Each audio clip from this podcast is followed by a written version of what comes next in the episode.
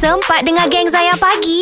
Jom dengar sekarang. Zayan pagi tadabbur hari ini daripada surah Al-Isra ayat 4 hingga 6 menceritakan tentang uh, Bani Israel itu. Ya betul Dan tadi FBI ada tanya dengan Ustaz Izhar sendiri Apa beza antara Israel dan Yahudi Ustaz Sebab saya uh, saya saya tak pasti kalau saya betul atau salah kan Israel hmm. itu sendiri bermaksud Hamba Allah yang taat Tapi kita hmm. kadang-kadang kita ada sebut macam Laknat Israel Ah. Macam mana tu Dibolehkan ke? Zionis pula tu satu hal lagi. Ha, oh, okey. pening Silakan Ustaz Uh, kita pergi kepada mm, definasi lah sikit kot kan. Bila okay. kita sebut tentang Bani Israel, dia biasanya kita akan rujuk uh, Bani Israel ni pada kefahaman kita tentang anak-anak keturunan Nabi Yaakob alaihissalam. Ya Uh, dan Bani Israel ni dia umum eh umum dalam Bani Israel ada yang beriman ada yang kufur. Mm-mm. Jadi bila kita sebut Bani Israel sebenarnya kita uh, merujuk kepada uh, kelompok yang lebih besar. Mm. Maknanya uh, kan uh, kalau kita ni orang kita kita kata apa? Rumpun Melayu. Macam tu kan. Itu besar lah kan. Besar. Ha, itu besar. Tapi bila kita sebut Yahudi, uh, kalau kita tengok dalam Al-Quran, kebanyakan ayat Al-Quran yang bercerita ataupun Allah nukilkan perkataan Yahudi ni uh, merujuk kepada kalangan Bani Israel yang kufur, yang kufur. Ah. Selalu celaan Allah Subhanahu Wa Taala, laknat Allah Subhanahu Wa Taala semua dia akan sebut tentang uh, nama spesifik iaitu Yahudi itu sendiri Oh, kan eh. ya, ya, ya. Ah, kan uh, Zionis ni pula gerakan lah gerakan kan yang, yang kita tahu kan uh, dipelopori oleh Moses Hess tu kan uh, tu Yeah. gerakan lah gerakan kan uh, yang nak dapatkan apa uh, pengiktirafan negara haram dan kemudian dia letakkan nama Israel yang kita jadi confused ialah kerana mereka memilih nama Israel tu Mm-mm.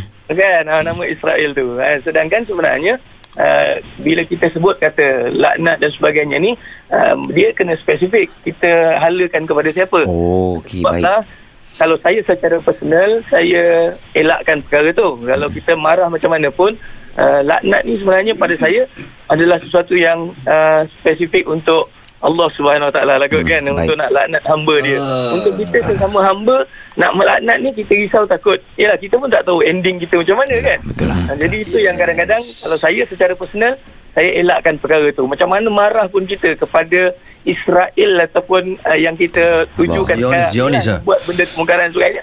Maka kita carilah perkataan-perkataan yang lain barangkali yang boleh maknanya menggambarkan kebencian kita kepada sebenarnya apa dia? Hmm, Dia perbuatan. punya perlakuan dia. Yes. Kita tak pernah disuruh untuk membenci Benci. mana-mana bangsa dan mana-mana kaum. Betul. Dan tapi dalam masa yang sama kita diingatkan bahawa yang kita benci, yang kita tak nak ialah perlakuan mereka. Ya. Betul. Itu yang kita nak kena ambil sebagai tadabur kita lah. Hmm. Bila kita tak suka seseorang, kita bukan Benci pada orang tu. Bangsa tu kan. Tidak Ha. kan. Ha. Tapi kita laknat uh, perlakuan, Perlakuan. mungkin sebahagian kecil daripada bangsa tersebut. Ha. Jadi ini yang kita kena hati-hatilah dalam maknanya bila kita yalah sentimen kita punya nak tunjukkan solidariti kita dan sebagainya Hmm. barangkali ada uh, ayat-ayat yang lebih baik lah pada saya kunut nazilah tu adalah ayat yang sangat baik kan Allah. eh?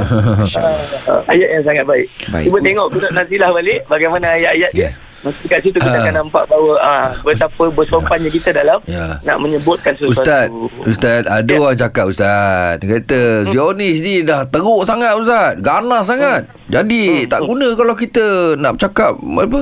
Melembut. Jangan belah belum lembut ni. Kena kasar juga dengan dia orang ni. Macam mana tu Ustaz? Sikit menutup.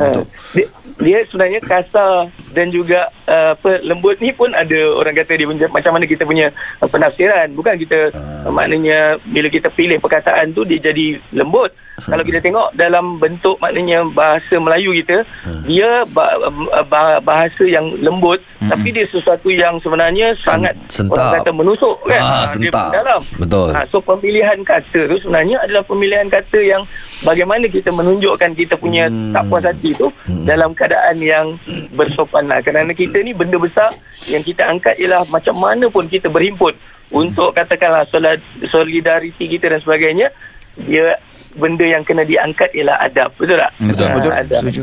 Ah, so adab tu lah yang kita Itulah. nak Jangan lupa stream audio perbualan penuh Zayan Pagi menerusi aplikasi Shock SYOK. Muat turun Shock di Apple App Store, Google Play Store dan Huawei App Gallery. Zayan, destinasi nasyid anda.